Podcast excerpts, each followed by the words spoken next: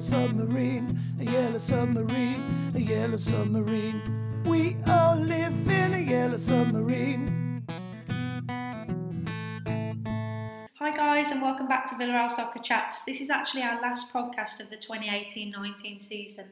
Yeah, we're having a short summer break. We'll be back in July with the latest goings on in and around Villarreal. Like the first team, they're on holiday until then, and then we'll be back then as well. Yeah, they get back on July 5th, so it's a few weeks now without our weekly podcast, but I'm sure you'll survive.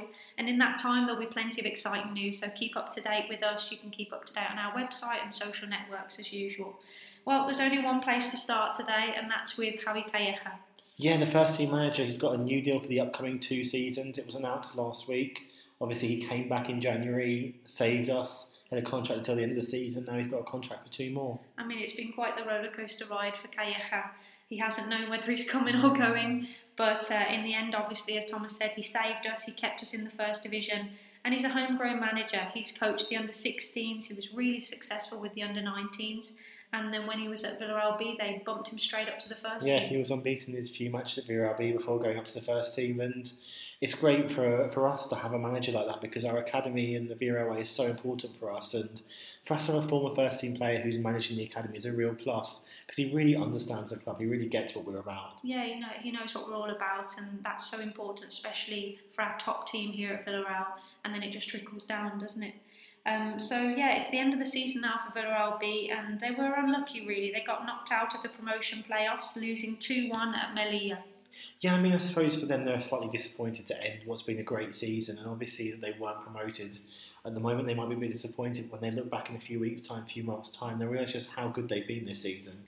It's been a great season. I mean, they've been in the top three of their league, Segunda B, Group Three, all season, and they actually spent 11 matches as leaders. Yeah, they ended up finishing third with 62 points, and it was actually the first half of the season that was especially good.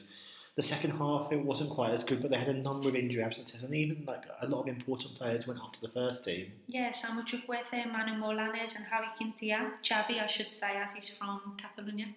Um, they all became regulars in the first team squad, and that's just a credit to them as young, great young players. I mean, if you think that Samu Chukwueze is now probably one of the first names on the team sheet for the first team squad, to think that he started with Vera at the beginning of the season just shows you how quickly things can change. Exactly, and he wasn't the only Villarreal B team player to play for the first team this season. Ivan Martin and Andrei Ratiu also made their first team debuts in official matches. Yeah, um, Martin did it in the second leg of the Copa del Rey round of 16 tie against Espanyol, while Ratiu started the second leg of the Europa League quarterfinals against Valencia at Mestalla, which is a, a very big place to make your debut in an important game. Yeah, very big, and they're both really promising players, young but strong and very talented players. If you haven't seen them play for Villarreal B this season, I'm sure they'll be here next season. If not in the first team squad, who knows? I mean, it's two seasons in a row now where they finish in the playoffs, and hopefully they're going for third time lucky next year. Yeah, it'll be third time lucky, hopefully. I mean, it's heartbreaking really when you get so far, but the promotion playoffs aren't easy. You've got to win all three ties, and that's no easy feat. So let's hope they get there again next year, and as Thomas said, third time lucky. Um, some stats for this season for the Villarreal B team. Simon Moreno was the top goal scorer with 13 goals. Yeah, Mario Gonzalez was just behind him with eight, and he was actually injured for a large amount of the season, so that's not a bad return. And if you look at the players who spent the most time on the pitch, it's Ramon Bueno, Roger Riera, and Ivan Martin. Yeah, so some really great players there. Ramon Bueno came in at defensive centre mid, and Roger Riera is a solid centre back there. Um, and Ivan Martin, well, we've already said he's such a talented midfielder. So, yeah, watch out for those players next season and perhaps even in the first team. So, we'll see how that goes. Um, also, Villarreal took part in the Premier League International Cup. I was fortunate enough to go there with them this season. We played in Group E um, against Liverpool, Swansea, and Hertha Berlin. We beat Liverpool 7 0, which was amazing at their academy. Uh, drew 1 1 against Swansea, that was our first fixture and then we beat Hertha Berlin 1 0. So that was enough to take us through to the quarterfinals, which unfortunately we lost 2 1 to Southampton. But it was a great performance, perhaps not um, an undeserved loss actually. But th- that day was very windy, very rainy, and I think Southampton were a bit more used to that than our than our Spanish players. Yeah, I mean, it's definitely not windy and rainy here in Villarreal. no, it's not. But it was another great run in the tournament. We hope that the Premier League invites us back next year. And yeah, that's the fourth season in a row we've played in the Premier League International Cup, so may it continue. And obviously, VRB finished their season this weekend, but um, the weekend just gone by, the under 19s were also in action. Their season's not over yet. Yeah, they're on a roll in the Copa del Rey, aren't they? They beat, they've beaten Real Sociedad 4 1 in the first leg of the quarter final, and hopefully they'll be celebrating the win when we talk to you next. Yeah, I mean, they've got to the final in the Dallas Cup and the Copa de Campeones, and hopefully they can go third time lucky as well. Yes, we hope we're hoping for that third time lucky, third time's the charm, as they say in the States, all of you American listeners. um, and if you are in North America, make sure you look out for our camps and tryouts as we've got plenty coming up. Yeah, I mean, in terms of tryouts, we've already had a few. We've had some at uh, VRL Virginia and Annandale, and then we've also had some at VRL Force in Fayetteville, North Carolina. But we've still got some coming up. Uh, three more academies in the US have some in the next few weeks.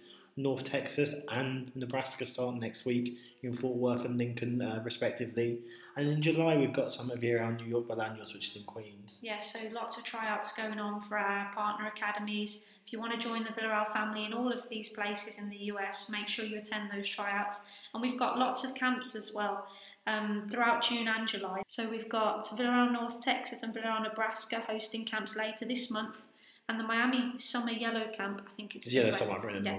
While the Miami Yellow Summer Camp will be in Moore Park, Miami, in July. Yeah, that's the camp that we're running alongside La Liga, and it will have Marcos there in person, so it'll be a real great experience.